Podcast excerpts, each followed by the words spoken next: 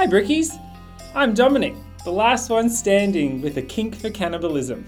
And I'm Kate, the resident phobia expert who also hears voices. And you're listening to Shit and Bricks, a podcast where we talk shit about stuff that scares us, ripping a few laughs and survival tips along the way. As always, please subscribe, rate and review us, and don't forget to follow us on the socials at Shit and Bricks Podcast. Like the morning after a night on the curries and cans, here it comes. So drop your dacks, pop a squat, and let's get into it. Now I'm recording for real. I'm here, I promise. It's only taken me 15 minutes to sort my life out. Hey, Con the Fruiterer, how are you? I'm not a bad. You come to Con the Fruiterer house. I'm giving you the food. Shut up with your face. Shut up with your face. What are you talking about? Hi, Kate. Hi, Dom. Guess what? I'm back.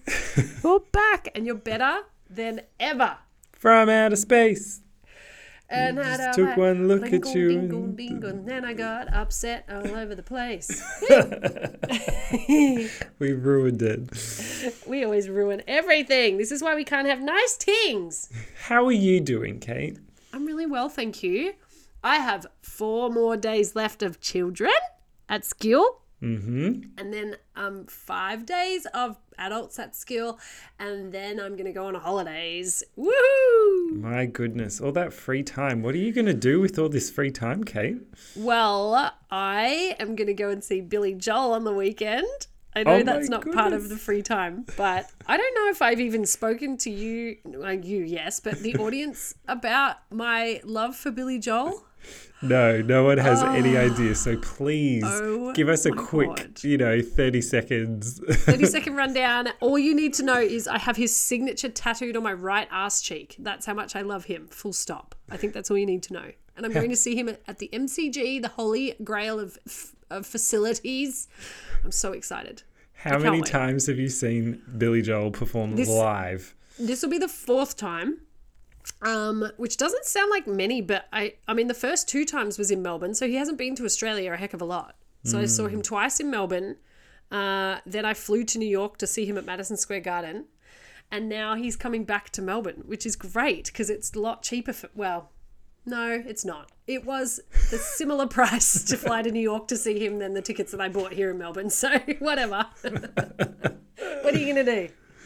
Well, I'm going to be joining you on Saturday. That's what. We're so excited. And we started recording this podcast a little bit later because I needed Dom's advice and recommendation on a restaurant to book. So we've done that now. I feel better having booked. Good. And we get to see the incomparable Tina Arena, who's going to open, which is a bit of a gay legend and icon. She doesn't know it, but sure. Yeah. That's okay. She doesn't need to know it. She'll feel the love. She'll feel it. Toina Arona. What a dream. I think they should actually rename Margaret Court Arena to Tina Arena. I don't know how that hasn't been done already. And it has to be Tina Arena. Yeah. It can't be just Tina Arena. It's Tina Arena. Oh, God. It would be so good. Yes. I love it. We're going to have the best time. It's going to be a blast and it's just going to be such fun and I cannot wait. And yeah, it's just going to be the best. But how are you feeling post-trip, Dominic? I am back in Melbourne, everybody. Hello, good day. You missed me, I know. I did. It's great to be home. It was such a great, interesting trip. Lots of reflection and soul-searching and all that great stuff, and the wedding went off without a hitch, except they did get hitched. So unintentional hitching. Only intentional hitching occurred on my trip. Exactly. Perfect. That's the best kind. Good to be home, and I'm glad that I could bring some good weather, even though there was no good weather where I was. But we had summer on a weekend, so we've got to be happy. Yeah. The whole summer lasted that weekend. And now it'll be cold again. And now it's over. But, Kate, obviously, while I was away and I had some spare time in between my midlife crisis contemplation stuff. Perfect. I love that. There's always room for that. There's always time for that. Exactly. I did do a little research on local tales and stories, because you always hear and find out things once you're in a space, in a place, than just doing research online. Yeah. So this week's episode, which you don't have any clue about. No, I don't. Is called The Mysteries of Ireland. Ooh! Ireland mysteries. Yeah, and because, you know, obviously I have a bit of a habit of doing, you know, big stories, intricate stories over 1, 2, maybe 3 episodes, and Kate is obviously a bit on the opposite side. Oh, I thought you were about to say spectrum, but also that. She does lots of short little sweet stories. So, Kate, I hope you don't mind, but because you're such a trend... Ooh. I'm a strand tedder. Boop, boop, boop. Come and get my tedders. Ping, ping, ping. I thought I would take a leaf out of your book and do the same. So I'm going to do 3 little mini stories this week. I'm so excited. Yeah. Well, then that puts the challenge to me, where I'll do a, long format story next week. Cool. A single story. If you feel up to it. Only if you feel up to it. Yeah, I do. I feel very excited. But quickly, some little housekeeping. Housekeeping, ding, ding. It is closely coming up to the end of year. Yes. Kate and I don't have any significant plans to take time off, so we should have regular programming. We may pre-record ahead of time so we can actually take a holiday. Yeah. Maybe take a break. Yeah. But you will still definitely hear from us. We do have an exciting special episode coming up in the works.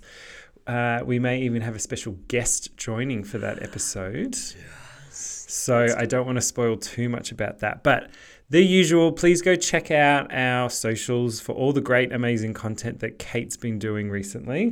Yippee. Hurrah to you, Kate. It's so much fun. But also, Dom, you kill it. You're just, yeah.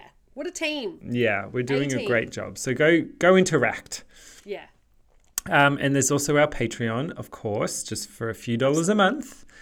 You can make sure Kate and I have lights to turn on and makeup for our pretty faces and someone to, do massages. And yeah, I like to have a feet rubs every now and then. Exactly. So I'm happy with that. So keep checking us out there and sign up.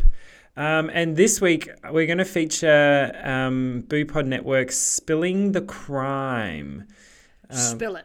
Yeah, I don't know if you've ever heard of them before, but we've featured them once before, but they are hilarious. And I believe they're in Portugal. I believe? I keep on forgetting where they're based. Okay, I can look it up while you chat. Yeah, but they're really funny, and they do some really big name feature stories and stuff that you'd see a lot of their stuff on Netflix specials and things like that, but they always come at it from a totally different lens. They always do extra research. So stuff that you've never heard of before about these very famous stories, you may have seen it on Netflix. You might want to go tune into their podcast, because you'll find out even more. And you are right. The page has taken me to Portugal. Yeah. So that's exciting. It is Humberto Melo and Jonas Grancha. Yeah. Oh, cool. And they're so cute. They're easy on the eyes. Oh, yeah. I was just looking at their picky. Sweet boys.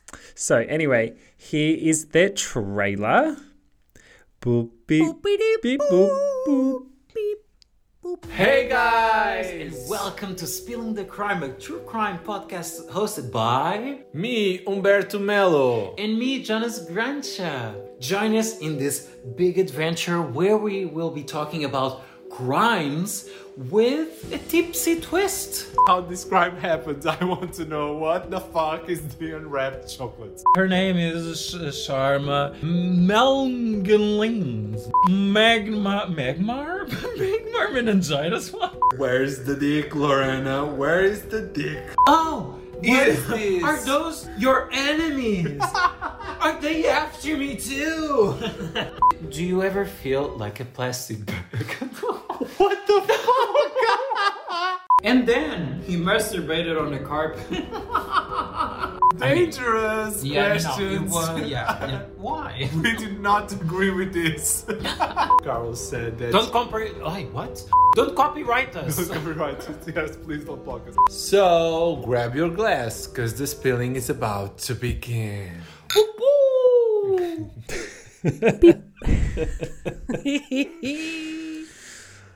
All right, Kate. Let's get down to business, shall we? And defeat the Huns? Oh my god, yeah, why not? Mulan me up, babe. Mulan me, please. Oh, what was that funny saying, actually? She's like... Dishonor on you, dishonor on your cow.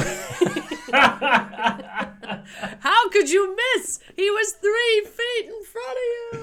Whoa, Bessie. Oh, goodness. Eddie Murphy, icon.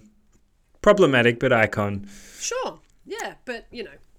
Okay. That sums us up as well. I know, true. Problematic icons. That's our new merch for the week. Yeah, let's put that on our tombstones.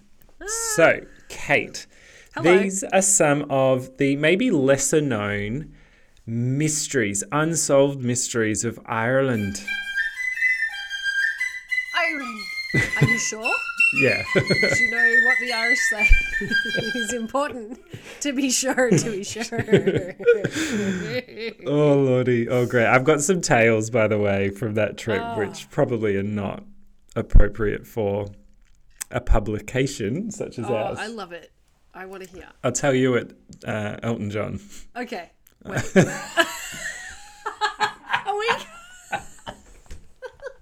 Are we going to Elton John too? Or just Billy Joel? I told an Elton John story, and that's why I went to Elton John. Are we going to Elton John as well? Is this a surprise? No, I have an R-rated story to tell of Elton John, amazing. But we're not going to that. We're going... We're going to Billy Joel, but you tell me about Elton John at Billy Joel. Yeah, at the Eric Clapton... Tina Turner, right? Is she going to be there? And they're so funny. There's people listening to this that probably don't know who any of these people are. What are you talking about? Yeah. That's all right. We enjoy our company. That's good. That's all. Billy Joel. Okay. Yeah. So, story number one. It's not about Billy Joel. No. Okay. No. Just to be sure. To be sure. To be sure. Okay. Here we go. Story one. Okay. Aer Lingus Flight 712 crashed en route from Cork, where I was staying, Cork to London on the 24th of March 1968, killing all 61 passengers and crew. The aircraft, a Vickers Viscount 803 named St. Phelim, crashed into the sea off Tuskar Rock, County Wexford. Okay. Now, Aer Lingus still uses this flight number for, this is like an added tidbit, which I didn't realize, and we've done a whole lot of plane crashes before, but you may not know this. But Aer Lingus still uses this flight number for a daily flight from Cork to London Heathrow, contrary to airline convention of discontinuing a flight number following a crash. Ooh, that is a good plane tidbit. I did not know that they discontinued it, which... Yeah. Is, you know, like fantastic, but... Retiring a number of a football player who's been super special. Sure. I think it's a good honour to you know, it's such a terrible thing. Now, this current route is operated with an aircraft from the Airbus A320 family, if you're a plane, you know... A plane fan. Aficionado. Mm-hmm. Now, the flight left Cork Airport at 10:32 hours for London. The flight proceeded normally until a call was heard with the probable contents saying 12,000 feet descending, spinning rapidly. Oh, spinning sounds bad. Yeah, it's not a great... Not a great... It's not a good feature of a flight. It's to Bing. Spin. I've just put on the seatbelt sign, folks, because we're now descending in a very rapid spinning motion. In a rapid spin. Yeah. Now, there was no further communications with the aircraft, and London ATC informed Shannon ATC that they had no radio contact via the radio. Now, London ATC requested that Aer Lingus flight EI or EL 362.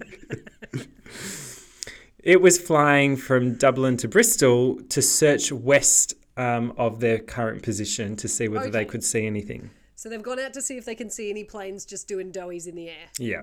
Gotcha. Now, this search was at 500 feet, only 150 metres, in good visibility, and they saw nothing. Ooh. At 11:25, a full alert was declared, and by 12:36, there was a report of wreckage sighted at position blah, blah, blah, blah, blah. You're not going to get out your fucking compass, are you? Go searching. No, I've left my compass in my other bag, so I probably... Lizzie Truss borrowed it. She's in the... We've sent her off. She's in the foyer. We've sent her off. She ran out of Scotch fingers. She only does coffee runs if she give her compass coordinates. She's a traditionalist. She can't help it. Oh, Lizzie. Lizzie. What a terror. Okay. She does host her own, like, round scouts or whatever class. Round scouts.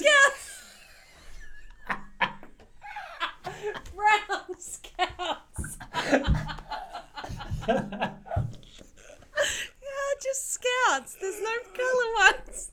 And girl guides. What do they call brown birds or something? I don't know. She's a dead mother. A dead mother for the brown scouts.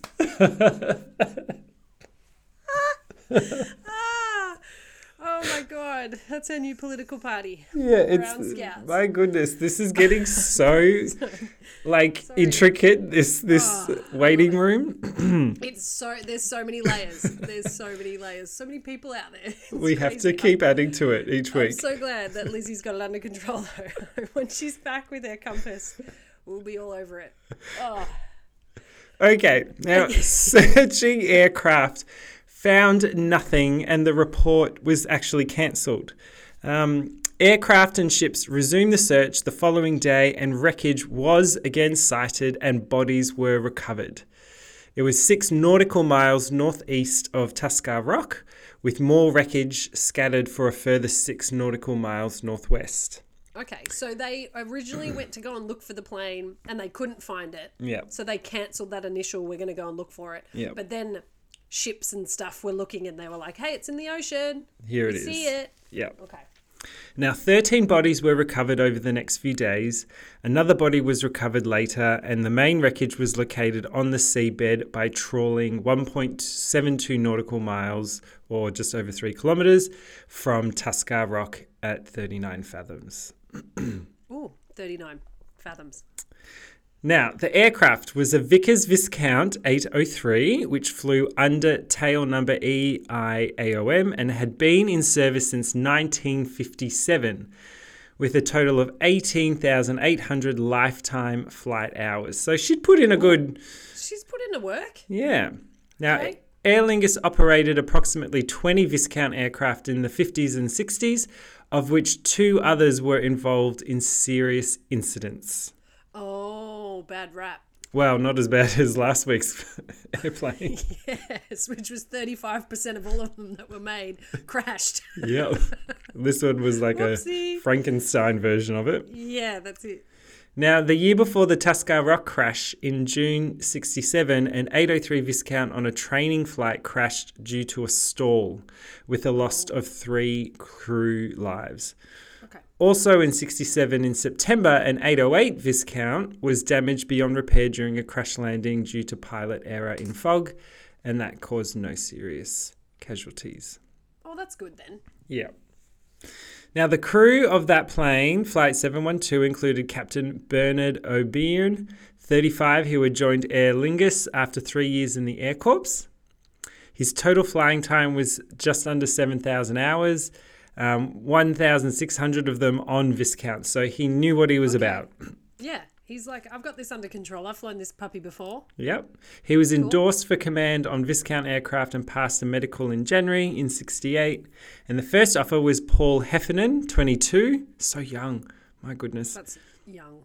Who had training with Airwork Services training at Perth and joined Aer Lingus in 1966. That year, he received an Irish commercial pilot's license with Viscount endorsement and instrument rating. His total flying time was only 1,100 hours, of which 900 was on Viscounts. And the two stewardesses on board were Anne Kelly and Mary Coughlin. How many hours does it take to be a pro at something again? 10,000? Don't they say? If you practice something like a certain number of times? I've heard that, 10,000, yeah, but I don't know if it applies to pilots. Okay, just checking. But that's a lot of hours. That's pretty good. Yeah. I'd be happy with that. Not his first time. Yeah, no. Not his first rodeo.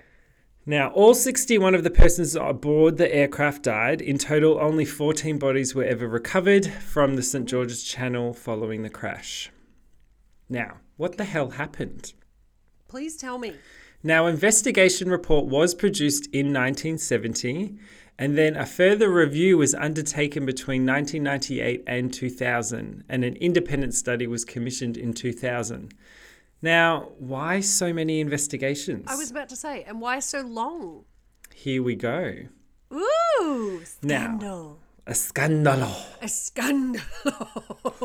Oh, I just keep thinking of the Brown Scouts.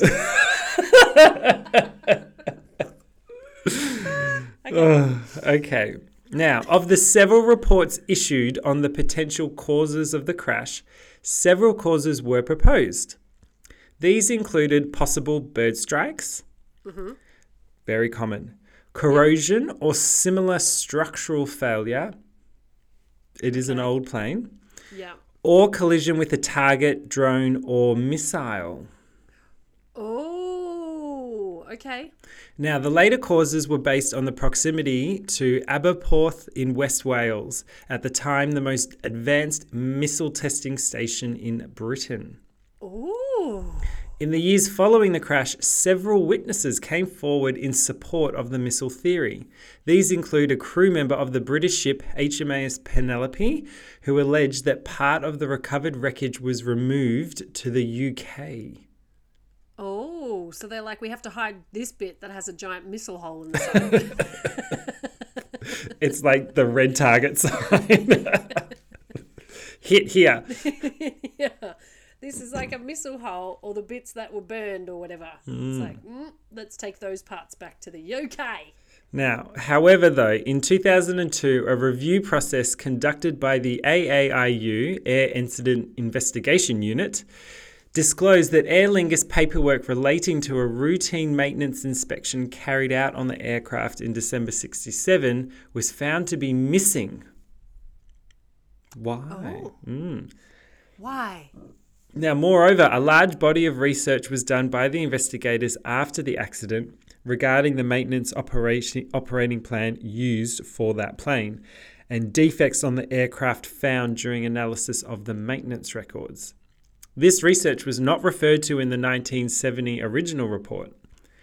Now, a new board of investigation was set up by the Irish government and found that the crash was likely the consequence of a chain of events starting with a failure to the left tail plane caused by metal fatigue, corrosion, flutter, or a bird strike, with the most likely cause being a flutter-induced fatigue failure of the elevator trim tab operating mechanism. So, yeah. Yep.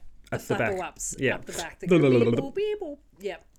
Now, in March 2007, retired RAF squadron leader Eric Evers made an unsupported claim that the accident was caused by a mid-air collision between the Aer Lingus Vickers Viscount and a French-built military aircraft which was training with the Irish Air Corps. Ooh. Now, Evers maintained that he had evidence that a Fuga Magister trainer accidentally collided with the Aer Lingus aircraft as it was checking the status of the Viscount's undercarriage. Now, he claimed that had failed to lock in position correctly. So supposedly another plane is nearby checking the undercarriage of Aer Lingus. Checking the undercarriage. Yeah, okay, yeah. Now, according to Evers, the Magistar's two pilots survived by ejecting and parachuting to safety. However, Magistars do not have ejector seats. So, Evers, where are you coming up with this shit? Come on, Evers. That puts a bit of a hole in your theory. Now, Evans's claims, including that the French and Irish authorities colluded in a cover-up, have been strongly refuted by other commentators.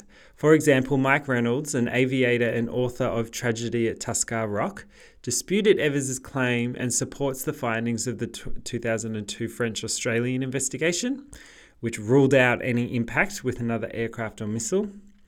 Now, this study, on which Reynolds worked as an Irish assistant, concluded that the cause may have been as a result of structural failure of the aircraft, blah, blah, blah, blah, blah. And an Irish Defence Forces spokesman similarly described the Evers claims as spurious, noting that there was no evidence that an Irish Air Corps plane was in the vicinity at the time and that Magistars did not actually enter service with the Irish Air Corps until 1976, 8 years later. Oh. Okay. Evers, you're wrong. Still a little bit of a mystery, right? Yeah. Now, a memorial park was opened in August 2006 in the centre of Rosslare Harbour village. It was organised and paid for by the local Rosslare Harbour Kilrain Environment Group, who spent £90,000 consisting of two amounts from each of the Wexford Organisation for Rural Development and the Wexford County Council. Good on you, Wexford. Yeah. That's the first tale. It's okay. I know it's not big and exciting, but it's one of those mysteries that no one's ever fully been able to. It's intriguing. Yeah. I like it. And there's a few different potential, you know. Yes. That's what we want. I liked it because I was flying out of Cork and I actually did. I was meant to be flying from Cork to Amsterdam. And then Amsterdam to somewhere or wherever, I can't remember, to Berlin. But my flight got cancelled and I got put on the Cork to London flight. Stop it. So I was I was on it. So it was quite unusual and kind of cool. But I was on the modern version of it. Yeah. Yeah, that's right. You weren't on like a prop plane. No. That you had to run down the runway with your friends. Pitter patter, pitter patter, pitter patter. Fred Flintstone it. The Flintstones, yeah. All right. And I also picked it because you did such a great job last week of plane crashes and survivors and stuff. So anyway. Yes. Thank you. Story number 2. DOS. Now. The Peter Bergman case pertains to the mysterious death of an unidentified man in Sligo County, Ireland, on or around the 16th of June 2009. Okay. So it ain't that long ago. No. Now, the man using the alias Peter Bergman had checked into the Sligo City Hotel on the 12th of June, where he stayed during the majority of his visit to Sligo. The man's movements were captured on CCTV. You can go online and see it. It's really quite eerie. Okay. Throughout the town. However, the details of his actions and intentions remain unknown. His interactions with other people were limited and little is known of his origins or the reason for his visit. Is this sounding familiar, Kate? It is. Yeah, this is like their own version of the, oh my God, I've forgotten the name. Somerton Man.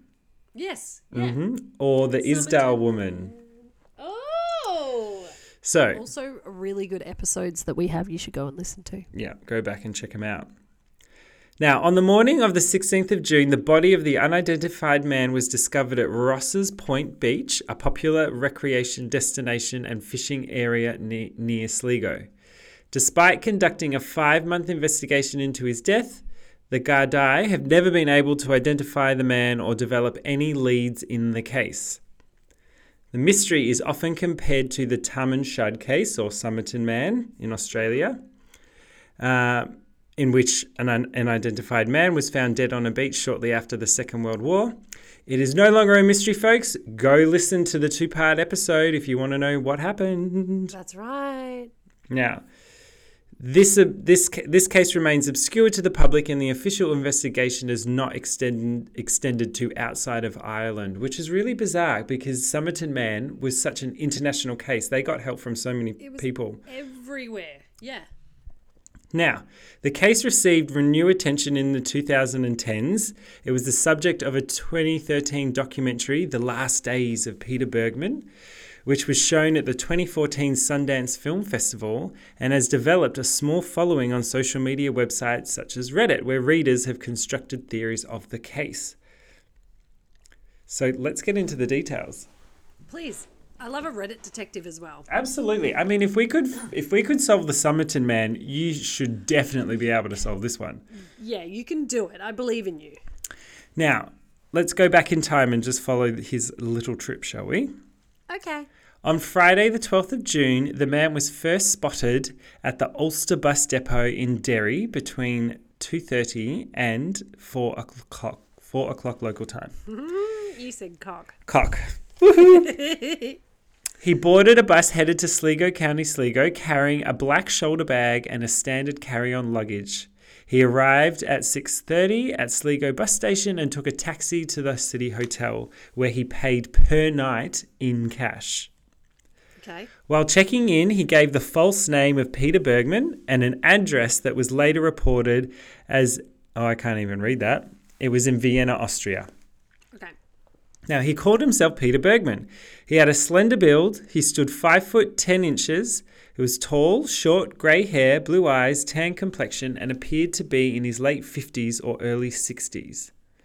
According to staff and tenants at the City Hotel, the man was of Germanic descent and spoke English with a thick German accent. He was neatly groomed, his face was shaven, and his hair was clean and combed. The man was well dressed, wearing a black leather jacket, blue trousers, socks, a black leather belt, and a pair of black shoes, size 44, which is my size. Ooh. His clothes were from C&A, a popular fashion retail store in Europe, with most of its stores in Germany and Austria. And from the man's appearance, it was assumed he was a professional worker. Okay. He was. I love that. A professional worker. Yeah. That's my job. What do you do? I'm a professional worker. Oh, cool. In what industry? Work. Yeah. I work in the work industry. Kate and I are unprofessional workers. We are. Yeah. Oh, my God. Without a shadow of a doubt. My whole staff room could testify to that.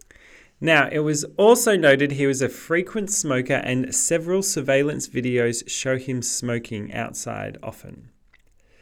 Now, during his stay at the hotel, the man was seen on CCTV footage leaving the building with a purple plastic bag full of items or personal effects.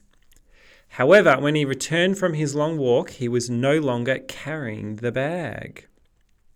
It is presumed that he had disposed of his belongings throughout Sligo and then folded the bag and put it in his pocket. Authorities were unable to identify what he threw away in the public rubbish bins, as the man used the blind spots of the surveillance cameras to his advantage. His movements were very meticulous and methodical, as if he knew where to hide his personal belongings that could have identified him. Mm. Now, on Saturday the 13th of June, the man was seen walking to Sligo Post Office at 10:50 in the morning and purchased 8 82-cent stamps and airmail stickers. That sounds like 82-cent stamps. Doesn't sound like much. Yeah. Okay. The following day, the man left the hotel between 11 and 11:30 and asked a taxi driver recommendations for a nice quiet beach where he could swim. Oh. Now, the taxi driver stated that Ross's Point would be the best place and proceeded to drive the unidentified man to the beach. The man then returned with the same taxi and was dropped off at the bus station in Sligo. So, fast forward a bit. On Monday, the 15th of June, the man checked out of the hotel at about 1 o'clock in the afternoon and handed in his room key. He left with a black shoulder bag, a purple plastic bag, and a different black luggage bag. He did not have the same black carry-on luggage bag he had when he first arrived in Sligo. He walked to the bus station via Quay Street and Wine Street, then stopped at Quayside Shopping Centre and awkwardly waited in the doorway for a number of minutes. Mm. It's reminding me of the Cecil Hotel, you know, that very strange... I'm getting like the combo of Somerton Man and Cecil Hotel, like this weird... As soon as you said CCTV, I was like, Cecil Hotel... And then you're saying he wants to go to a beach, wants to lie down and die and be discovered as the Somerton Man? This is crazy. Yeah. Now, about 1:15, he left the shopping centre and walked along Wine Street in the direction of the bus station, still carrying all three bags. At about 1:40, he ordered a cappuccino and a toasted ham and cheese sandwich at the bus station. Delicious. Classic. Yeah. While eating his food, he looked at pieces of paper that he kept in his pocket. After reading the pieces of paper, he tore the paper in half and threw it away in a nearby rubbish bin. He then mounted a bus that departed at... I know, mounted a bus. Hello. Talk dirty to me, why don't you? Absolutely. Good for you. Liz Truss is fanning herself in the waiting room. Oh, Lizzie. She's back. Hi, doll. No, pop the compass on the table. No, the tat. Lizzie, the tat. Oh, she's gone again. Yeah. Oh, bless. She looks a bit flustered. She's out of here. All right, so old man mounted a bus that departed at 2:20 for Ross's Point, the beach. It was reported that he was seen by 16 people while walking on the beach, casually greeting the passerbys. Okay. The following morning, Tuesday, 16th of June, Arthur Kinsella and his son Brian, who were training for a triathlon, found the man's body lying on the beach at 6:45 in the morning. He was wearing purple striped Speedo-type swimming trunks with his underpants over the top and a navy T-shirt tucked into them. Oh. Quite a look. Yeah, what an absolute vibe. There is never a need to tuck anything other than your jibbly bits into a pair of Speedos. And balls, correct. Tuck your penis, your balls, or... whatever you're packing. Exactly. Maybe it's your vagina. Maybe it's a combo. Whatever you want. Tuck that into your Speeds, but you don't need to pop a T-shirt in there. No. Nah. Now, Arthur and Brian said the Lord's Prayer for the man and then called the Gardai. For the fashion choices? I know. Okay. Our Father who art in heaven, hallowed be thy name. Please untuck your T-shirt from your Speedos. Now, Dr. Valerie McGowan officially pronounced the man dead, and following the discovery of the man's body, a 5-month investigation into his identity was conducted. Which, to be perfectly honest, if it's still not solved, why don't we crack that one back open? Yeah, that's right. Now, I'll give it a go. Absolutely. Yeah, Kate and I could probably do a better job. Give it to us. We will absolutely give it a go. Now, according to the post-mortem report... we love these. The body of the man was found on Rose's Point Beach with most of his clothes left behind on the shore. Not his Speedo or T-shirt, that's for sure. Now, there was no wallet, money, or form of identification. Even though the man had been washed up on the beach, Sligo medical examiner Clive Kilcullen found no evidence of classical saltwater drowning. Ooh, classical. Yeah. That is a classical saltwater drowning. But there was also no signs of foul play that would give reason to believe the man's death was a homicide. I don't believe that. Anyway. Yeah, I don't believe it. But anyway. The man's teeth were in good condition and showed signs of frequent dental work in his life. He had bridging, root canals, crowns, and a full gold tooth on the upper right backside of his mouth and a small silver filling along the gum of a tooth on the left side of the lower jaw. Wow, he's had loads of dental work. Yeah, I don't know if you can say he had good teeth. Healthy teeth, yeah. They're all fake. Yeah. They just removed the shitty ones and put in gold and silver. You're looking for money, that's where he kept it. Now, despite his well-groomed and dressed exterior, the man was in very poor health. The post-mortem showed that he had advanced stages of prostate cancer and bone tumours. His heart showed signs of previous ischemic heart disease. And notably for a man who had serious health conditions, the toxicology report stated that he had no medication of any sort in his system. Right. The medical examiner noted that due to his heart attacks and health status, the man would have been in significant pain and would have required prescription pain medicine or at least over-the-counter pain relievers. After a 5-month investigation, the body was buried in Sligo. The funeral was attended by 4 Gardai. Okay. If you don't know what Gardai is, it's like local police. Yeah. Okay. Some sources say that during the police investigation following his death, it was discovered that the address he gave at the hotel belonged to a vacant lot. However, others have pointed out that a street with a reported spelling of a different spelling does not exist in Austria or Germany. Additionally, Vienna postcodes begin with the number 1 rather than 4, and the postcode was 4472. It's totally unassigned, so it doesn't even make sense. It doesn't make sense. Okay. Now, it is unclear how police would have been able to establish that the fake address was tied to a vacant lot, or whether they simply determined that it did not exist. What is certain is that the man wanted to remain unknown, and he preemptively planned his moves so that he could not be identified.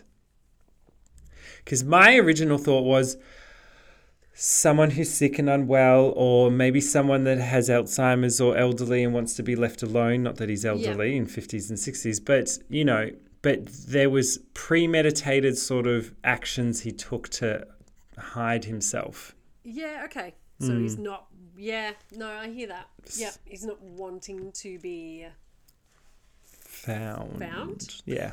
I had to think on that one. Couldn't think of the word. Now, in 2015, the French newspaper Le Monde reported that they had contacted Austrian police about the case, and that Austrian police commented that the Gardai had never contacted them. Now, Le Monde also reported that there is no Interpol notice for the unidentified man because the body did not fall into either of the two Interpol categories for missing person and a wanted person. Oh, so it doesn't matter if it's a dead person? Yeah. Okay. It's not in the category. I'm sorry. I hear what you're saying. Were they missing before they died? No. Oh, can't help you. Yep. Interesting. And it is the responsibility of the man's country of origin to report him as missing. But because there's no identification, and because the address he left, it's like... it's false. Yeah, nobody's wanting to... doesn't make sense. Okay. Now, as of June this year, the man is still identified. There are no relatives, friends or witnesses have come forward, despite public appeals in Austrian and German newspapers. While Sligo police retain the man's DNA, a spokesperson said the DNA analysis could only narrow down the area the man might have been from, but not identify him. Oh. You know, as we know from Somerton Man, they can do such wonderful things with bones and teeth and mapping where someone may have come from by like isotopes in their blood and blah, blah, blah, blah, blah. But it's really quite fascinating because it's such a relatively recent story, Kate. Yeah, that's right. We're not talking about something in the 50s. Yeah, you can see some very, very clear and graphic photos of his face, his body, or everything. So someone knows this man, and I reckon if they put it on Unsolved Mysteries on Netflix, they might actually get something. They might find something. But I am truly obsessed with these stories. Isdal Woman...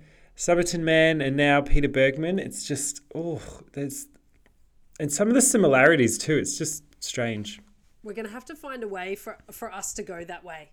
We'll plan that. True. And then I'll never tell, and you never tell. Yep. And none of our listeners ever tell, because you've just heard that now. Yeah. Don't say anything. Podcasts in the future will be a story that's featured. Yes. How cool. All right. So that's the end of story number 2. Whee! Stay tuned, folks, because it is such a recent story. If there's ever any updates, I will gladly... we will do it. Revisit it. Absolutely. There's so much more to the story, but I'm just like, you know. No, that's cool. Yeah. It's a nice rundown. Lucky last. Save the best for last, almost. Absolutely. Story number 3. Ireland's Vanishing Triangle. Oh. I hope everyone's picking up on the threads that I'm pulling through here. Flights from Kate's previous story, Somerton Man with the last one, and then we did a special recently, didn't we, Kate, on a Bridgewater Triangle. So. Oh my God, that's so weird. I can't believe it. Yeah. Also, I've picked up on a theme. They're in Ireland. Ireland. Grand. How grand. How grand. Now, Ireland's vanishing triangle is a term commonly used... I'm sorry, but I just went to such a dirty place there. I'm like, what would you call, God, like... The triangle. Yeah. You could totally... Fanny. Yeah, Fanny. Anyway. Fanny. Okay. Is a term commonly used in the Irish media when referring to a number of high-profile disappearances of Irish women in the mid to late 1990s. Ooh. Now, the Vanishing Triangle disappearances all appeared to share common characteristics. The women's ages range from late teens to late 30s. They disappeared inexplicably and suddenly, and no substantial clues or evidence of their fate has ever been found despite large-scale searches and campaigns by the Irish police force to find them. The triangle is in the eastern part of the island, Ireland, roughly the boundaries of Leinster, which it's just a region if you look at a map. Mm-hmm. Due to similarities in the cases, a popular hypothesis is that they may be the result of a serial killer or killers being active in the area during this period. The cases of these missing women feature in the Irish media periodically, and the disappearances have been the subject in a number of unsolved crime documentaries. All right, let's get to it. The missing women. The following women are usually included in the unofficial listing. Annie McCarrick, 26, of Long Island, New York. She went missing on the 26th of March 1993. She was living in Sandymount, Dublin, and the last confirmed sighting of her was at the post office in Enniskerry, Wicklow. And however, there was an unconfirmed sighting of her outside Johnny Fox's pub in Glencullen in Dublin. This sighting was by a doorman of the pub who said she was with an unknown man. Ooh, suspicious. They left the lounge of Johnny Fox's pub and entered the cabaret room where the unknown man paid for both of them to enter. McCarrick had invited her friend Hilary Brady and his girlfriend Rita Fortune. Great name. That sounds like a pretend name. Yep. They'd invited them to dinner at her apartment the next day, and when McCarrick was not there, they contacted her parents in New York and she was reported missing. McCarrick's parents, John and Nancy, arrived in Ireland shortly after their daughter was reported missing, but left after a 6-month-long unsuccessful search. Oh. Number 2, Eva Bredon, she was 39, of Rathgar, Dublin, went missing on the 25th of July 1993. Number 3, Imelda Keenan, 22, of Mount Mellick. She went missing on the 3rd of January, 1994. She was living in Waterford City, Waterford. I was just near there. And she had initially gone to stay with one of her brothers in Cobb in Cork, obviously where I was staying, but left it after a short while when she went to stay with two brothers in Waterford City. She was living with her boyfriend, Mark Wall. They both lived in an apartment in the town on William Street, and Keenan attended the Central Technical Institute in Waterford, where she undertook a computer course for a short period. Now, Keenan told Wall that she was going to the post office. Keenan left the apartment at 1:30 and walked down William Street onto Lombard Street. It's so weird hearing these streets because I've been there. You went there, yeah. The last confirmed sighting of Keenan at this time when she was seen crossing the road by a local doctor's secretary who knew her well. The secretary and a friend observed Keenan crossing the road at the corner of the Tower Hotel on Lombard Street, and she was never seen again. Number 4, Josephine, Jojo Dullard, that was her nickname, Jojo. She was 21, of Callan, Kilkenny. She went missing on 9th of November, 1995.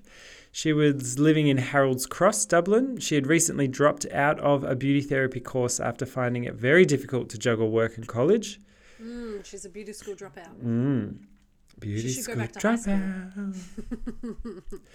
Now, on the day she disappeared, she was planning on moving home to Cullen. She had missed her bus home and had to take a bus to Nars Kildare instead. She disappeared in the Moon area of Kildare. She was hitchhiking home. Silly Billy. From Dublin to Kilkenny. She had been driven from Dublin area to Kilcullen and then from Kilcullen to Moon. She was last seen using a payphone and Through telephone records, police found out the call was made at 11:37 p.m. to Dullard's friend Mary Cullinan.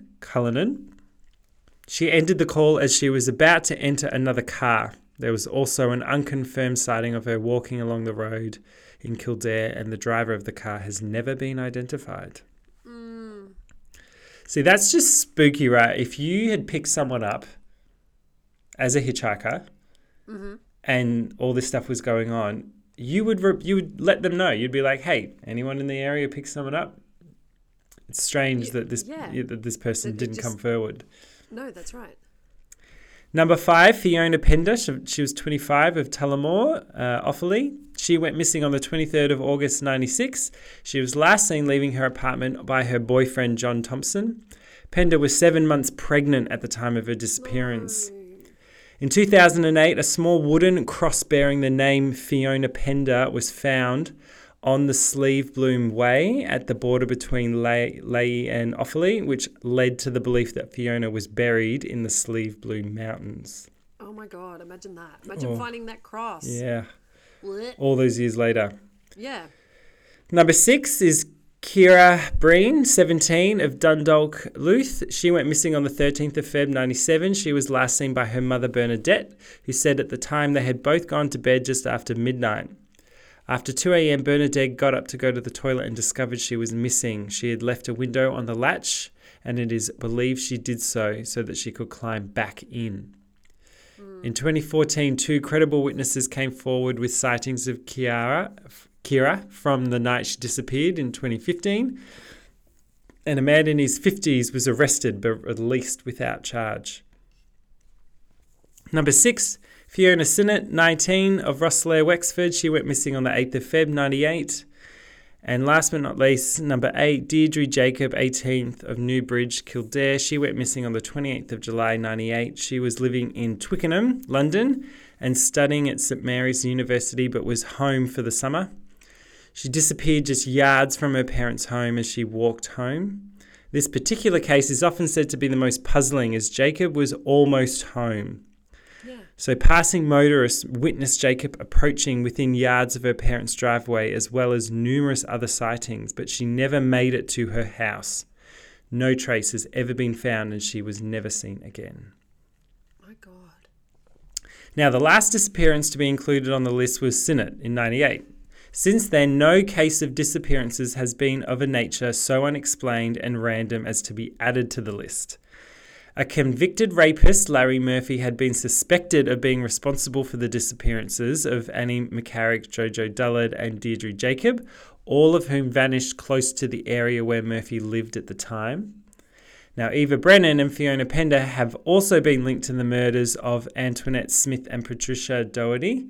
Smith was a 27-year-old separated mother of 2. She went missing in July 1987. Her body was discovered the following June in a shallow grave at Kilkenny in the foothills of the Dublin Mountains. And Doherty, aged 34, disappeared while shopping on the 23rd of December in 1991. Now, in June 1992, her remains were found by men digging turf in the same area of the Dublin Mountains. Although it is possible that a serial killer may have been involved in some of the disappearances, the suspect in Fiona Sinnott's case is a man who was well known to her. Ooh. Now, the disappearances came to an end by the end of 2000, but in late October 2012, there was renewed interest in the unofficial list of missing women when news broke of a 30-year-old pregnant lay woman named St. Phelim, who